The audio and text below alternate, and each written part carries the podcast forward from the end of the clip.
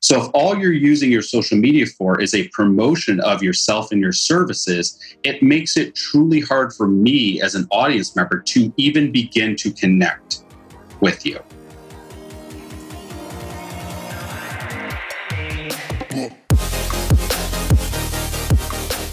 This is your Badass Journey podcast. I am Karine Walsh, serial entrepreneur, executive leadership coach, and author of the Be a Badass, 6 Tools to Uplevel Your Life. Each week, I will bring you a guest or a thought that will help you integrate who you really are with what you do. I call that living a badass life. Are you with me? Let's go. Welcome, everybody, to your Badass Journey podcast. Today's guest is James Patrick. He's an award-winning and internationally published commercial and editorial photographer based in Arizona. He also works as a business coach, marketer, website strategist, journalist, and a public speaker, covering a variety of topics, including photography, marketing, and business development. What all this means is that James is a storyteller. And as a storyteller, he has a bevy of mediums in which to craft and communicate his stories. And I'm so excited to share him with you today because he's also the founder of Fitposium, an annual conference, online education network, and weekly podcast helping fitness entrepreneurs and talent launch their careers and really express themselves with an authentic way in all that they do. He's the author of Fit Business Guide, a workout plan for your brand. So I hope you enjoy today's conversation. We cover a lot of topics, and I know you're going to find some good nuggets in there. And as always, love your comments, feedback, and connection once you listen to the podcast.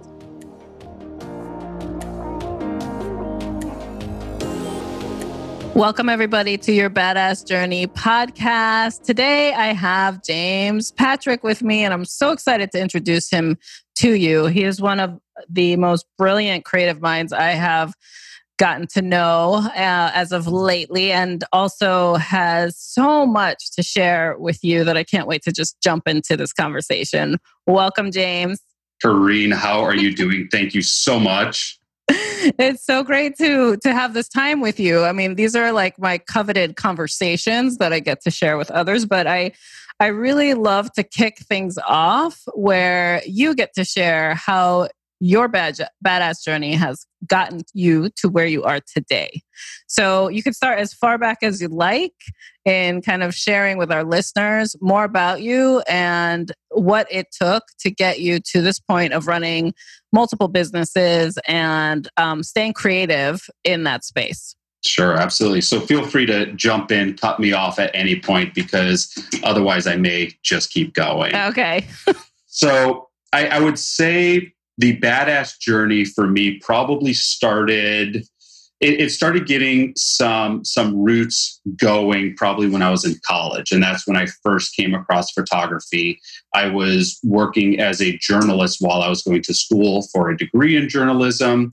I wouldn't argue that I was a great journalist. In fact, I'd probably argue the exact opposite. I was a fair to middling at best journalist. And I mean, that was indicative based upon the fact that I was very bored going out to do assignments. One night, I'm working late on an assignment. My editor comes up to me and says, James, I need you to go cover this new piece. It just came in. It's right now. And so I'm running out the door with my little reporter notepad ready to go cover this piece. And my editor stops me and said, actually, we're out of photographers. I need you to take photos to go along with this article.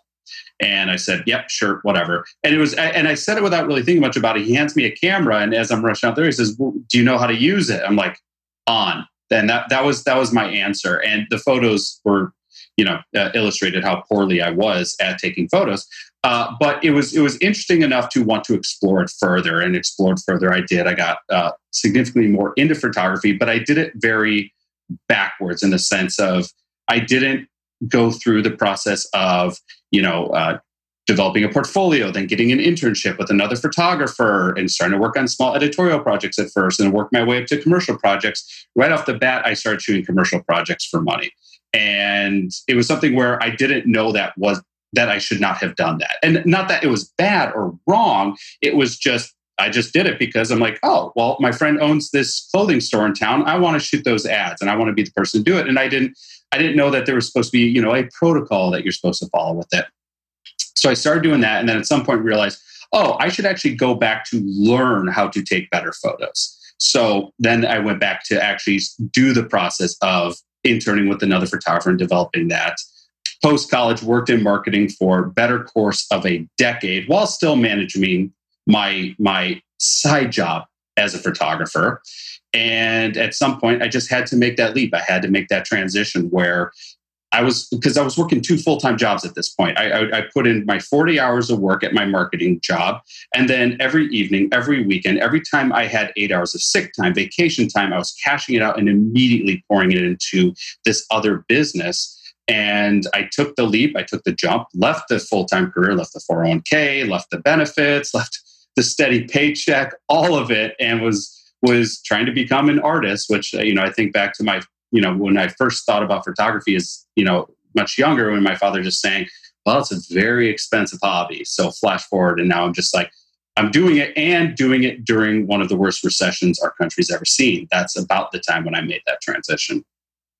So figured it out through a lot of failure to figure out the right things, grew that business. And it was that business then that inspired me, thankfully, for a lot of the background I had in journalism and marketing, to then launch some auxiliary businesses, some side businesses, and some things that really rounded out my portfolio as a business owner. I think it's an amazing journey when you can realize, hey, there's something that I'm interested in, I'm not quite good at yet, you know, at the beginning, and then realize you had to kind of step backwards to learn a different way to kind of align with your passion. I think that's really cool, just at the start, what you shared there. And then to take it and really build a business out of it. What was it that came out of, you know, the marketing years when you were doing that and you had the side hustle of photography that kind of made you trigger, you know, now's the time to go out on my own? Like what was going on then? I want to say that I was actually very resistant to becoming a full-time photographer for a long time. I was resistant in college to even really get into photography, even though it interested me. It was too risky of a career. Mm. Okay. Like, once again, thinking back to what my father said, this is an expensive hobby. Hobby does not indicate this has any potential to have a career. Yep. And I was just following the career trajectory that I had laid out for myself, which was the safe career trajectory. I went to the safe college. I was following the safe career path, doing what I had done the day before, which was I've been writing as long as I can remember. I'll just keep writing. And I had a certain college professor who maybe he hated my writing or maybe he loved my photos, we're not sure, mm-hmm. who demanded that I push photography a lot more. Mm. So he managed a newspaper, and after interning at this newspaper, he said, okay, you are now a photographer at this newspaper. Okay, you're now a photo editor at this newspaper. By the way, there's now a photo editor job at a magazine that just started up. I need you to apply for that. And it was doing that which kind of made me realize that, oh, okay, this is something I could actually do as a side business. Right. Once again, not fully seeing that this could be a real thing. And marketing was a safe lateral move from working in journalism. It's still communicating. It's still storytelling. It's still all the principles that I would learn as a writer, as a journalist, but in a different context. So that was a smooth transition into marketing, worked in marketing. And I'm so glad I had that job because I learned a tremendous amount about proactive work, about lead tracking, about client relationships, about managing clients, about managing accounts and managing projects, working in a team setting, about how to lose and how to lose gracefully. Yeah. Learned a lot of these lessons, which I was then able to apply to my photography business. But at some point, I just felt that calling, like, this is something I can't not do. And I very specifically remember what my boss told me when I finally turned in my notice. It was the Wednesday before Thanksgiving, and I was like almost shaking. I was so scared to do this. I'm like, I can't believe this is actually going to happen. what if this doesn't work? And all the worst case scenarios go through my mind. And then I kind of sat back and realized, well, if this doesn't work, I'll just get another job in marketing. Like, I'm doing really good at this job in marketing. I'm competent at it. I'm being approached by other companies to leave my current company to go do the same work for them. So there are opportunities in this field should this dream not pan out how I wanted it to. And, so I tell my boss, okay, I'd like to get my notice. And he sits back in his chair and he takes a deep breath and he kind of smiles at me and he says, I'm surprised it took you this long. Yeah. That's a great encouragement, to say that they saw your talent as well. That's where you belong. I've gone through phases of that myself. And the first time I had to jump big and let go of full time to pursue, certain life goals, I told myself I could always be where I am today. Similar to where you're saying to yourself, I could always get another marketing gig. Mm-hmm. I have a little bit of mastery in this area. And if not, I can at least find something to pay the bills, if XYZ that I really want didn't work out. And it would give me that same sense of empowerment to say, I have faith in my skill set, but now it's time to stretch myself and go towards what it is that I really am passionate about, that I really want, and step into it. And also doing it as a side hustle for a while is important too when you're trying to test out a new skill set. So how was it when you actually were working full-time and managing this side hustle, from a time management standpoint? Did you find a good integration there? Or did you feel like it was competing with each other and that also helped with making the decision to go all in? It's funny because some might say that I was forcing myself from one to the other. Almost in the sense of, I remember one of my coworkers, their report to me on one of my annual reviews was, you've become very aggressive and abrasive in your marketing job. I'm like, yeah, that's probably true. That's probably very true. I did not manage balance. I should say there was no balance. It was a zero balance. It was everything or nothing for me because on top of that, I had this opinion that in order for this to work, I had to, and I was following these six words, and I still follow these six words, only I follow them now with balance, but it's six words, three things: be seen, be heard, be read. Mm. And I was doing this, but doing it within two different careers. I was doing this with James Patrick, the marketing professional, but I was also doing it with James Patrick, the photographer. So there was a time during this, while working these two full-time jobs, that I was on 7 boards of professional trade organizations, 7. I was president of several of them. I want to say I was president of 3 of them, on the board of the other 4, meaning monthly meetings, board meetings, all the ancillary work that comes with being on a professional organization. Sure. But this was part of being seen, being heard, being read. Mm-hmm. And I was also doing public speaking at the time, speaking on behalf of the company, speaking on marketing. I was back into writing because I was writing marketing-based articles, marketing research papers, white papers about the work I was doing. So BC, be heard, be read. But then I was also trying to do this with my photography career simultaneously.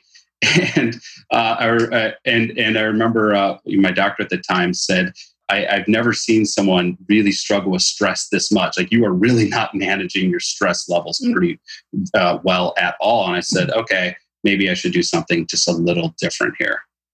Yeah, a great lesson and awesome that you took action, because now you're running Fitposium. Mm-hmm. And I would love for you to tell our listeners about that journey of how Fitposium started and what that's all about.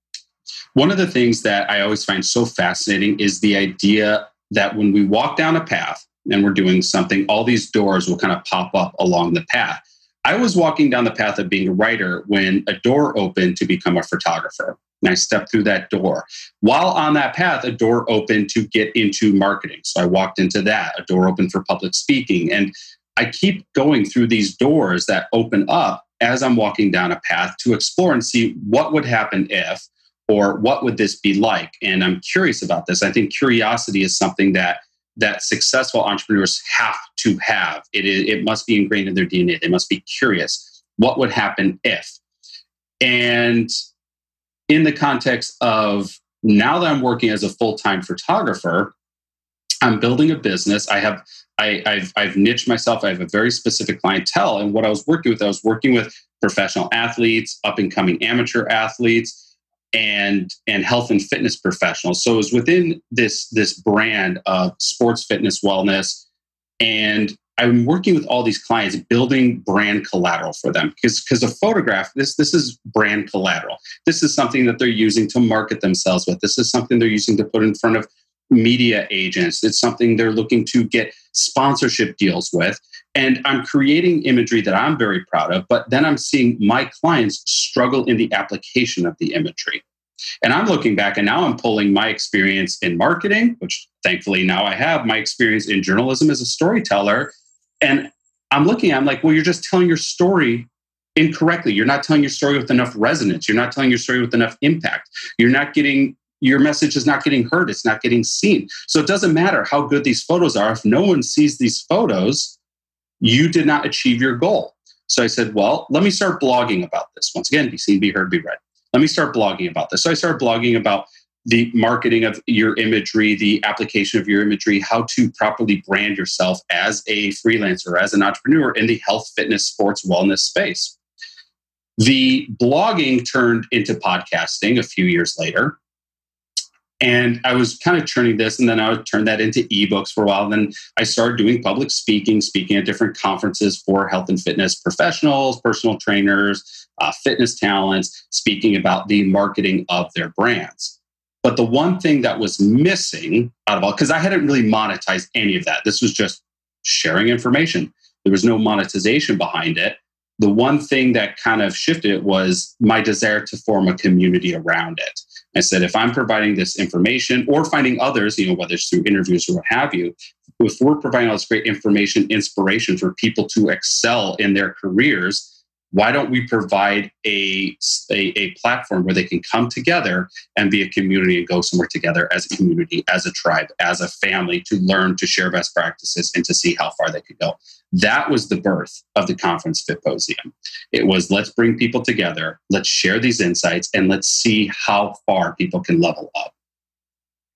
I think it's brilliant to figure out a forum where monetization can happen in the connection, in the environment. And it's not just about your own personal monetization, because you yourself run a team. Like, you have more than just you as the Pied Piper of your business, right? And all that you do along with your photography, but to display, like, here are all these other amazing people to work with as well.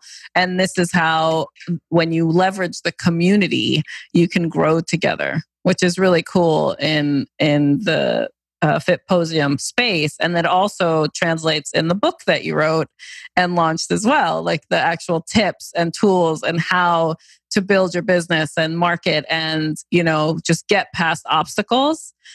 So leveraging that information is, do you apply that into your Fitposium conference as well from your... Oh, absolutely. And one of my favorite things about the conference, I guess there are a few. One is when we're prepping the conference, as I'm prepping now our fifth one, which will be in October of 2019, when we hand select the different presenters and the topics they are going to present at, and I'm able to look at from a bird's eye view to see, oh my God, if I'm attending this conference and I go to this session here and this session here and this session here, like, this is what I would want to learn if I were in that. I mean, even in myself as a photographer, I could sit there in the back of these rooms and take notes. And I've done that, with some of our presenters, and I'll leave with like notes, and I hear it from contractors, where maybe it's photographers or video teams or, people work in the back of the room.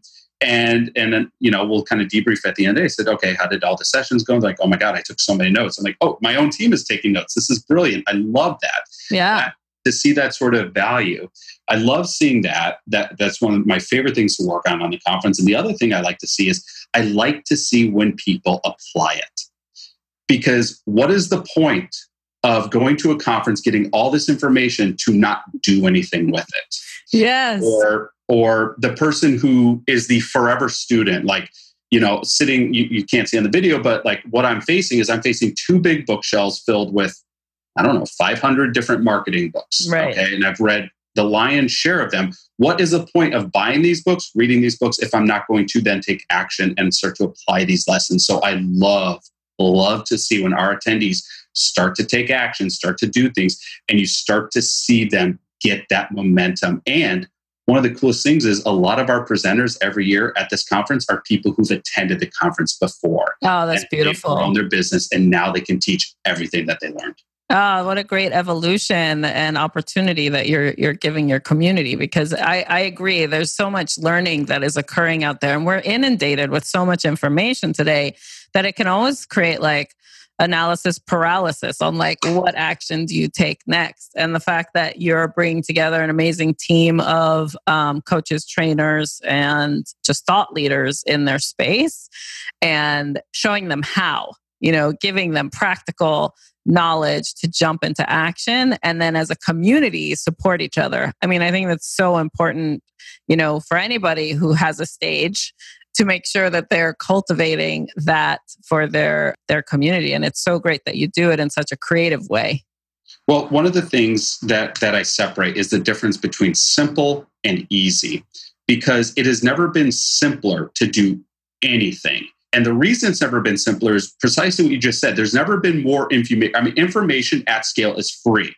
So the information, like you pay to go to a conference like Fitposium, or you pay to be a part of a mastermind, or you buy a book that's sitting on your shelf, you can find the same or a facsimile of that information for free, I promise you. So information at scale is free. It's never been simpler to find it. And it's never been simpler to do things like set up a website, like set up a payment gateway, like set up a system to communicate with others through email, through social media, because all these things have been built. All the roads have been paved. All that work is done. Okay. So it is very simple to build a business. It is very simple to make that business appeal to others. And it's very simple to invite others into that journey. However, it is not easy, because then comes the hard work.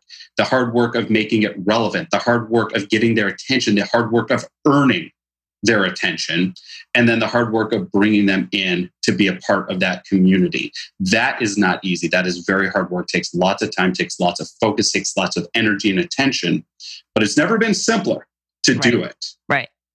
Yeah. And it's really about the consistency and the action plan that you put together to keep that ideal client in mind. You know, to make sure that you're not also making it over complex so that the invitation isn't understood, right? The invitation to come into my world and purchase something from me, right? Like as a business owner. And I think it's important to also check in to say, am I making it more complex? Even though it's simpler these days, there's also all this layering. And again, that information inundation on the how-to. It's like you have to also find what's the best fit for you as an individual and your skill set, and who do you need around you to fill in the gaps. You know, so, sometimes too, when we go from full-time work for working for someone else, and then maybe move into, let's say, contracting gigs to feel what it feels like to be self-employed, you know, as that next level. And then maybe moving into next of, I actually now want to build a full-on business. There's growth spurts that need to occur too in how you create the right systems and operations and level of service, really, so that when you are inviting someone in, they are getting everything from end to end from you and things don't fall off. And that is the not so easy part. It's you know, it has its own complexity, but I think with practice, understanding, and mentorship, and coaching, and just connection, right? You can build that up as well. And I think so much of it is understanding what you are really here to do. Yeah. Okay. Versus like within the context of what I work on or what my team works on, it really falls into a very simple barometer. And anytime we're faced with an opportunity, we have to contrast it against this barometer. And the barometer is this, and this is for our company, is we create art and opportunity for others. So art to me is that's my photo work, that's my podcasting, that's my writing, that's the information that I could share with people. That's storytelling. That's when I get up on stage and I give a discussion. Okay, that is creating art. The other is creating opportunity. It's what you do with the art. So the opportunity to take it, to leverage it, to build it, to market it, to grow with it. So anything that we're faced with, we have to contrast against that. Is this creating art or is this creating opportunity for others? And if the answer is no, we know that is not where our focus needs to go. That's great. However, if we're faced with something, does it create art and opportunity for others? Yes. Then it's like, okay, how does this now fit into what we are doing right now? And how can we, zoom out, turn the macro into or micro into a macro? How can we zoom out and really look at this and build this into what we're offering our clients? What would you say to somebody who's feeling a little bit challenged on steps to take and how best to creatively connect to display who they are, out and now that in this digital landscape that we're in, it feels so competitive to be seen, and I know you help a lot of people navigate that like you did with the athletes and in the fitness arena that you've worked with. So I'm curious what advice you give folks when they want to start telling their story and how best to do that in this digital space. So I think the number one currency that we have right now is attention, because it is so easy to be ignored.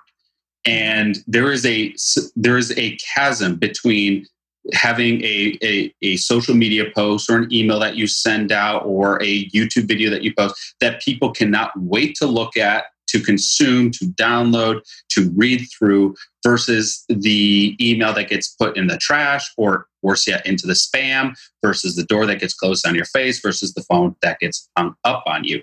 And is this what I want to see? Okay, so if we were to look at social media specifically, when I'm on Instagram, I am not holding a credit card. And when I'm on Facebook, I am not there to shop. I'm there to see things that entertain me, inspire me, or inform me. One of those three things. Okay. So when I choose to follow someone, they have to be providing me one, two, or all three of those things: information, inspiration, entertainment. And once they stray from that, once it's not informational, entertaining, or inspirational, then I lose that connection with them. I lose that trust with them. So if all you're using your social media for is a promotion of yourself and your services, it makes it truly hard for me as an audience member to even begin to connect with you. Okay. Right. So from there, it's knowing what your channel is there for. It's there to be of service to someone else. So that's knowing who you are. That's knowing what you're there to do. That's knowing your messaging. That's knowing who your audience is, so that you can create and you can tailor content for your audience. Because we are all in the publishing business now. We are all publishers. I mean, you, Karine, with your podcast has to hit upon what your audience needs from your show. It has to deliver that. And yours covers all three. I'm sure yours is entertaining, and we know it's inspirational. We know it's informational. And so when people subscribe to your podcast, that's what they're there for. And to put this in the context of when someone decides to purchase from you. Okay. So if we were to look at this from expanding the timeline, I can't tell you the number of people who hire me who say the following: I have been following your work for years. Okay. Now the 4 years is the important part, because I don't think we pay attention enough to that. 4 years. That means, and this is the first time I've ever talked to them. This is the first time I've ever even heard from them. But yet they followed me 4 years. So 4 years, they've looked at the content I put out, whether it's social media, podcasting, whatever it is, whatever your modes are, they followed it 4 years before they made the choice to contact me for a project, before they made the choice to hire me. So they've had to go through this entire path before they've ever decided that, yes, this is the person I want to work with. And we do ourselves a disservice when we think that, I'm going to go on Instagram today, I'm going to post something, and I'm going to sell X amount of my services. Right. Like when my book came out, of course I talked about my book. Of course I'm going to talk about it. But it was one thing in a sea of providing great content and value. Right. So myself as a photographer, if all I were to post on my social media were my work, every single day I was posting my work and only my work, I'm doing myself a disservice because I don't allow people to get to know me. Right. I don't allow people to get to understand the business behind what I'm doing, the reasons behind what I'm doing, my thought process. So if you were to go through my feed over the last year, I'm going to be incorporating like some things about my personal life, right? Because I want there to be a face behind the brand. So for people to get seen, once again, it's knowing who you are, what you do, who it's for, right? What they want to see, delivering them that content. Also, it's realizing that this is not a numbers game. Right. All right. I can't tell you the number of times people will tout their social media following as if it means anything at all. Right. I don't care. And right. I don't know many people who do care. And I laugh at all the people who spent an atrocious amount of time and or money to build a MySpace following, because I'm sorry, where's it gotten you now? And right. or look at the people most recently who've invested so much into a massive Facebook page following. What is the engagement like now? Right. Okay. It's not going so well. So where can you find your, as Kevin Kelly writes, your true fans? Where can you find those true fans? Yeah. How can you best communicate them? And how can you best invite them to be a member in this journey? And once again, going back to when people contact me, say, I've been following you for years, it's because I've been trying to provide value, whether it's through my blog, whether it's through podcasting, whether it's even just through my native social media posts, right. offering some value, some reason for them to look at it other than I need your validation over my work. I don't care about that. But if I create something that someone looks at and they feel connected to me or more connected to me or more connected to the work I'm doing, and it keeps them tuning in, then I've earned their attention. I feel like that's what we need to be doing, is earning attention. Yeah, I love that, because it's so hard to get the right advice or even feel like the direction you're going or where you choose to invest your time, because time is such a high valued currency these days as well, on how to build that up. And I think that advice is great. It's something I challenge myself with all the time too, and trying to figure out across all the different businesses I have and the impact I hope to have out in the world. Like, how do I navigate this, and how do I also make it not about like me all the time, because that's not who I am, but then it's like the sharing, it's the delicate balance between, Karine, if it's significant to you and you want someone else to benefit from whatever it is you're going through. Like, this was a badass moment. Like, you want to share that so it inspires others. Great. Mm-hmm. If it's something that, you have something of service that will be an impact, there's no way that person will ever buy from me or want to be part of my world if they didn't have already that trust, that connection, that okay, this is not just she's selling me. This is she's inviting me in because she knows I'm going to benefit from it. It's such a delicate shift in how we present ourselves, and it can create that comparison game when you think about the number of followers. Oh my God, this person has like 20,000 followers. How did they get there?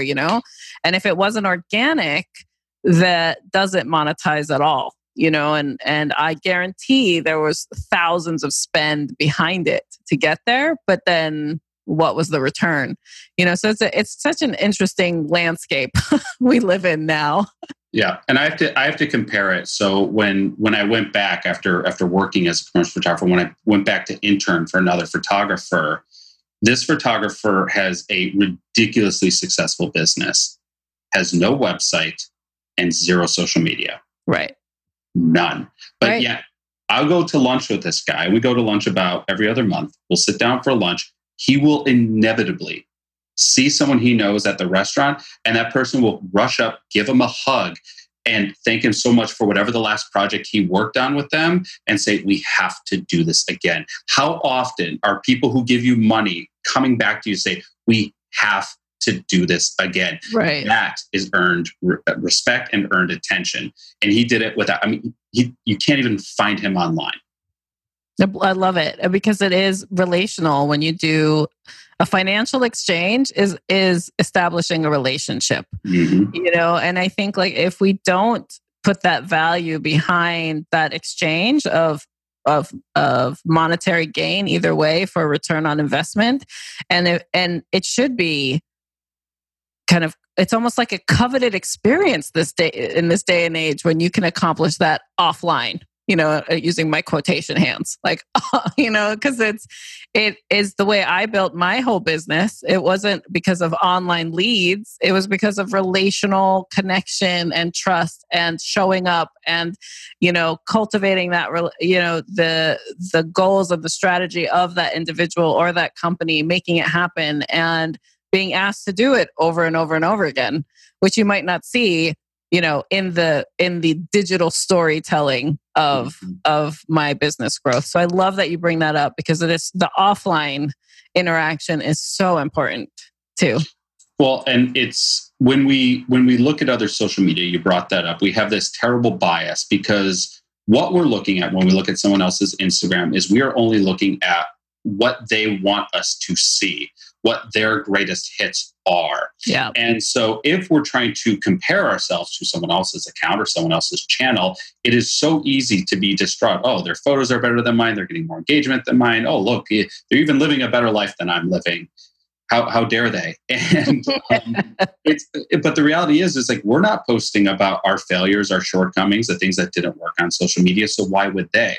So we have to realize that we are only looking at the greatest hits from what other people are doing. And also to add with that, just to give it to look at this from another facet is I was listening to this interview and the writer on this interview was talking about, what if instead of trying to grow your following as big as it could be, what if you tried to focus on what is the minimum viable number you need to run it a successful for you? Okay, so that's why it's minimum viable, because minimum would be one. You need one client as minimum.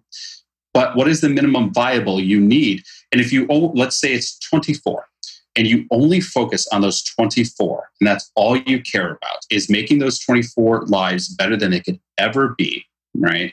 Imagine the traction you could get with that by focusing on the minimum number it takes to run a successful business and how that could impact your business in the future. Because those people are the people who will come back again and again. And they will, that is what encourages them to tell others to do business with you. It's not putting something out, spamming the world and hoping you just get enough clicks that you get an ROI. Yeah, I love that analogy. That's so great. From a point of view of perspective of what does it actually take, you know, to build what it is you're trying to build, you know, and have the fulfillment that you're looking for. I think there's also a lot of depression that is occurring today from that chase of thinking, like you said, you know, all the latest and greatest of someone's life. That's the only thing that's being posted, right? Mm-hmm. And then that comparison shows up, you know, as you're watching it. And then it can cause a lot of depression in folks because then they're not going and living. They're just watching other people's lives. And so they feel like, oh, well, I can't be that. So I'm going to be just nothing. You know, and it's an interesting environment in that way too, which is why we now have like technology detoxes and we have, you know, get off your phone, you know, like make sure you put it to bed before you go to bed. Like there's so many different ways for us to manage better. But I think I love the tips that you're sharing with our listeners because I think it's so important. And your podcast is amazing too, because you share a lot there as well through your episodes. And so we'll definitely put your podcast and your site and everything in our show notes. But thank you. I think that you do.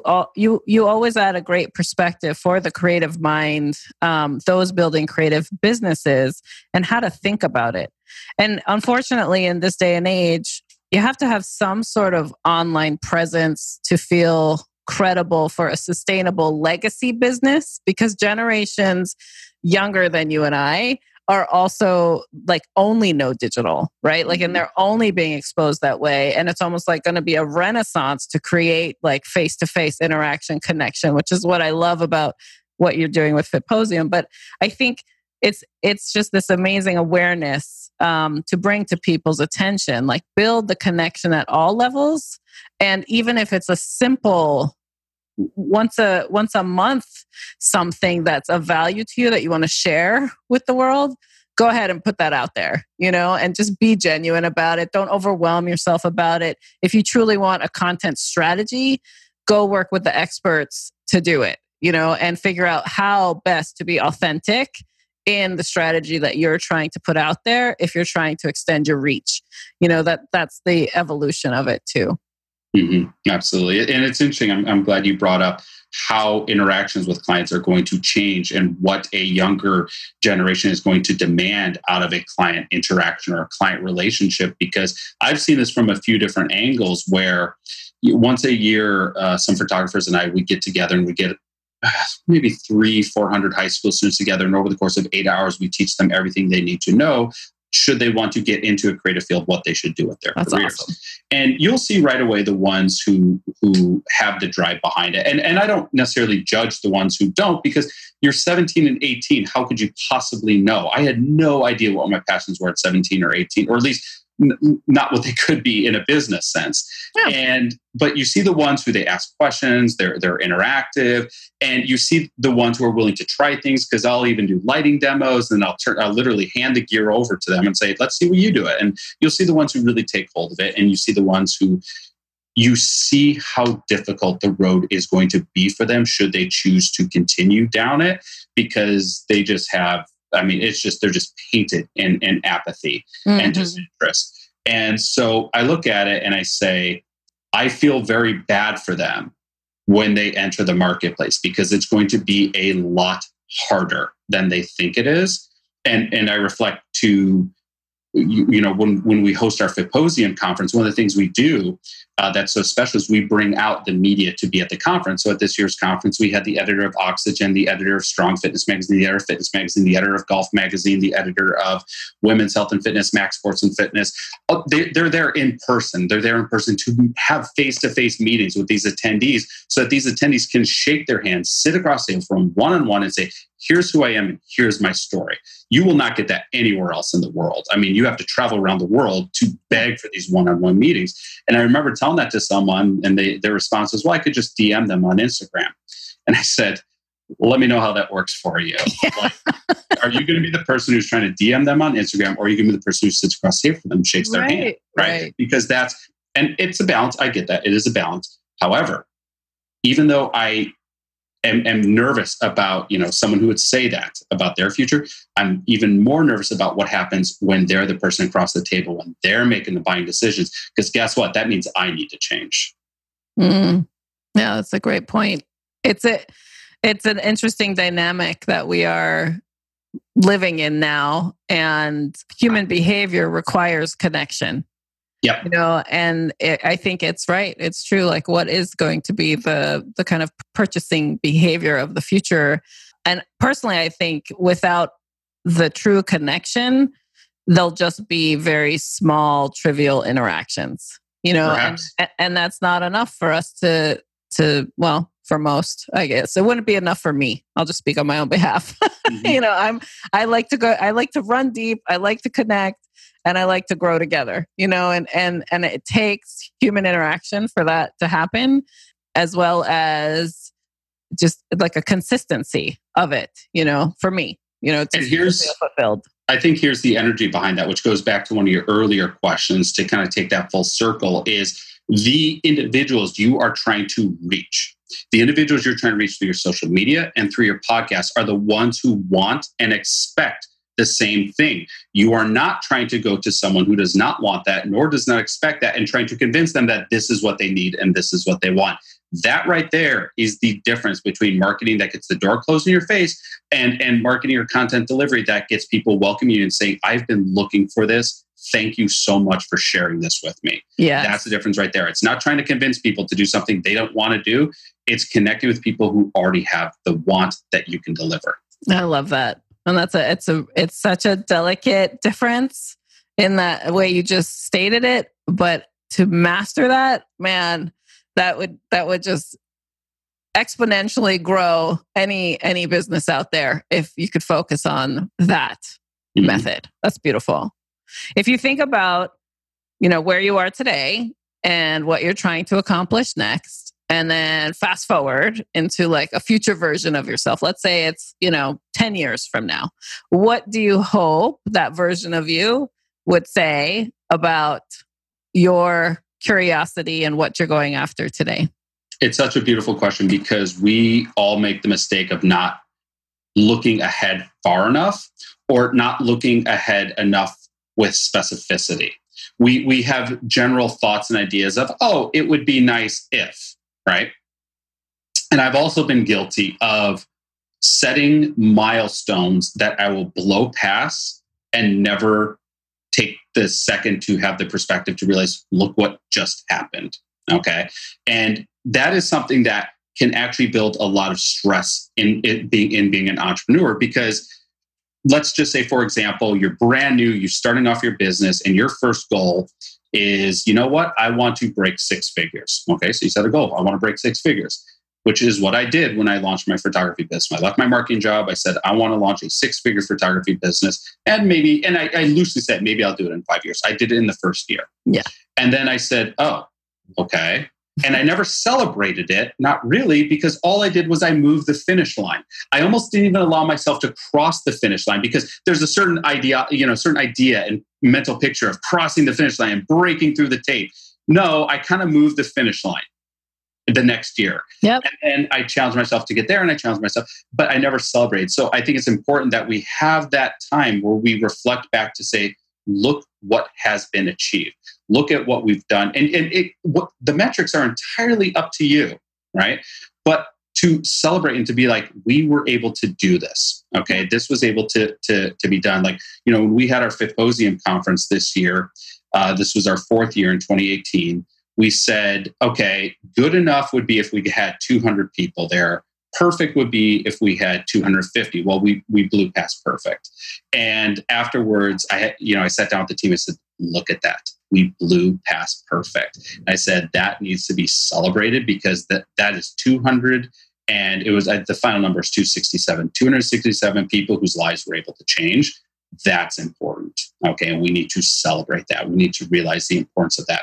So to get back to your question, when I expand the timeline long enough, it is a life that I've created for myself and for my family, where I'm able to celebrate being an entrepreneur while being able to work as a freelancer when I choose to work as a freelancer. And the reason I say that entrepreneur versus freelancer is because there's a difference. When I'm a photographer, I'm a freelancer.